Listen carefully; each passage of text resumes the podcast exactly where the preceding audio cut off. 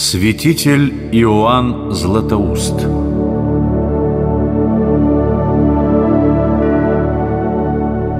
Среди великих святых древности лишь трое носят наименование вселенских учителей и святителей, и один из них – Иоанн Златоуст.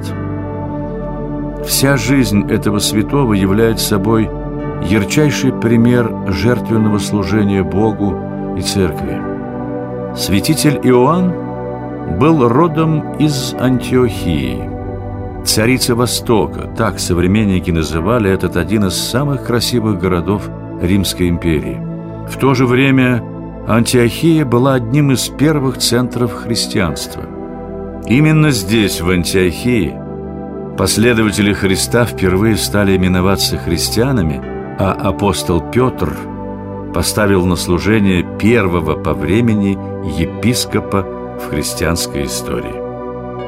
Будущий Златоуст родился в середине IV века в благородной семье римского военачальника-христианина. Его отец умер вскоре после рождения сына, и все тяготы по воспитанию и образованию мальчика легли на мать.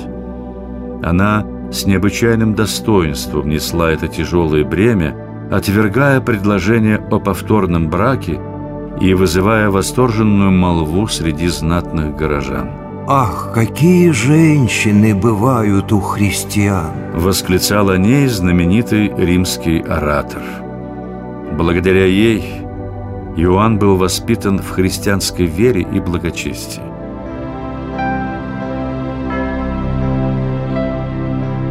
В возрасте шести лет он был отправлен в школу. Для Златоуста обучение в школе имело огромное значение. Его учителем стал прославленный Ритор Либаний, о котором современники говорили как о самой большой достопримечательности Антиохии. Златоуст почитал своего учителя всю жизнь, а сам Либаний особо выделял Иоанна среди своих учеников.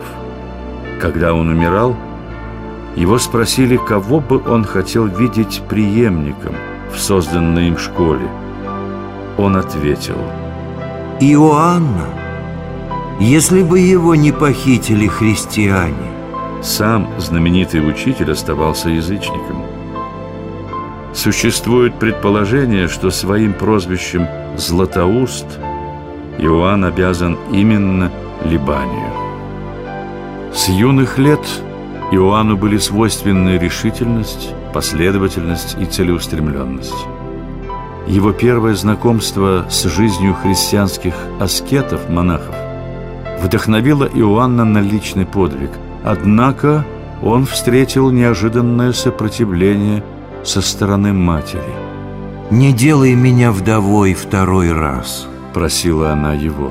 «Пока я не умру, побудь со мной». Златоуст не мог ослушаться. Только после ее смерти, когда Иоанну было около 25 лет, он становится монахом.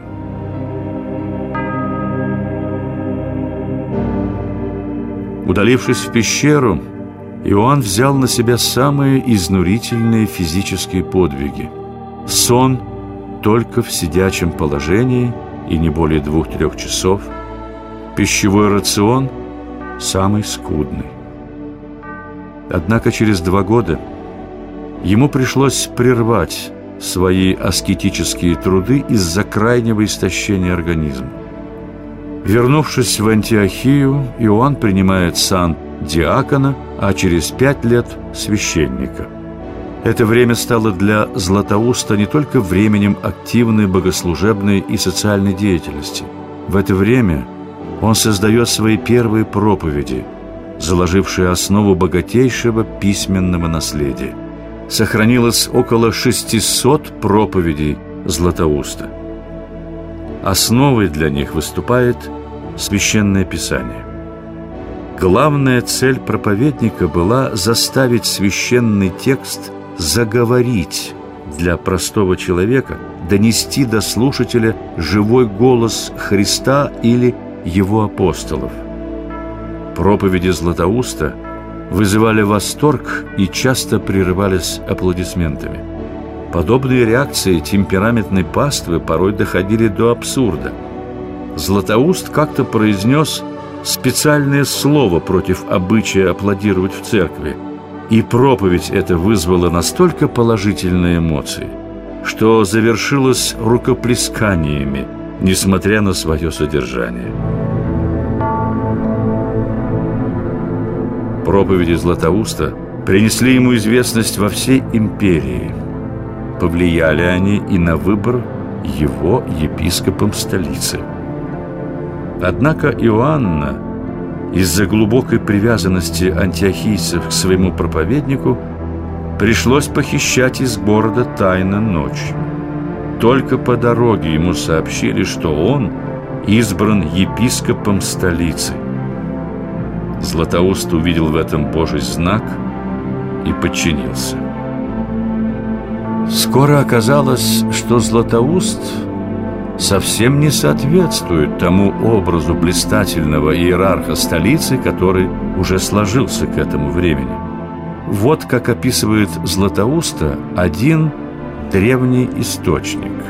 Иоанн Златоуст был очень маленького роста, с большой головой, изборожденной многочисленными морщинами, борода маленькая и очень редкая с проседью, худой до крайности, со впалыми углами глаз. Он сильно щурился. Его мимика располагала к себе, хотя все черты лица выражали скорбь. Как отзывались практически все, знавшие Иоанна лично, общение с ним всегда производило неизгладимое впечатление. Златоуст был человеком незаурядного обаяния. Вместе с тем он был человеком принципиальным и никогда не шел на компромисс со своими убеждениями. Он всегда противостоял греху, никогда не потакая человеческой слабости. Он считал, что мы не можем молчать тогда, когда речь идет о нашей верности Христу.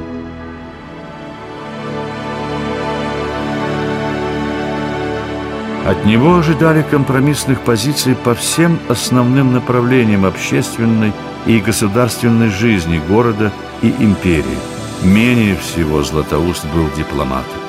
Меньше всего он искал компромисса с властью. Более всего он настаивал на соблюдении норм христианской нравственности, в чем далеко не всегда были заинтересованы государственные, а порой и церковные люди. Это привело к конфликту. Златоуста обвиняли в вещах самых нелепых, начиная от измены государству и заканчивая обжорством и оргиями. Решение было однозначным ссылка. Это вызвало недовольство среди простого населения Константинополя. Начались массовые беспорядки и даже столкновения между населением и правительственными войсками. Но все напрасно. Три последние годы жизни Златоуст провел в ссылке как гонимый преступник, хотя для всех была очевидна политическая подоплека процесса. Святитель Иоанн скончался в 407 году на пути в Пицунду, конечное место его ссылки.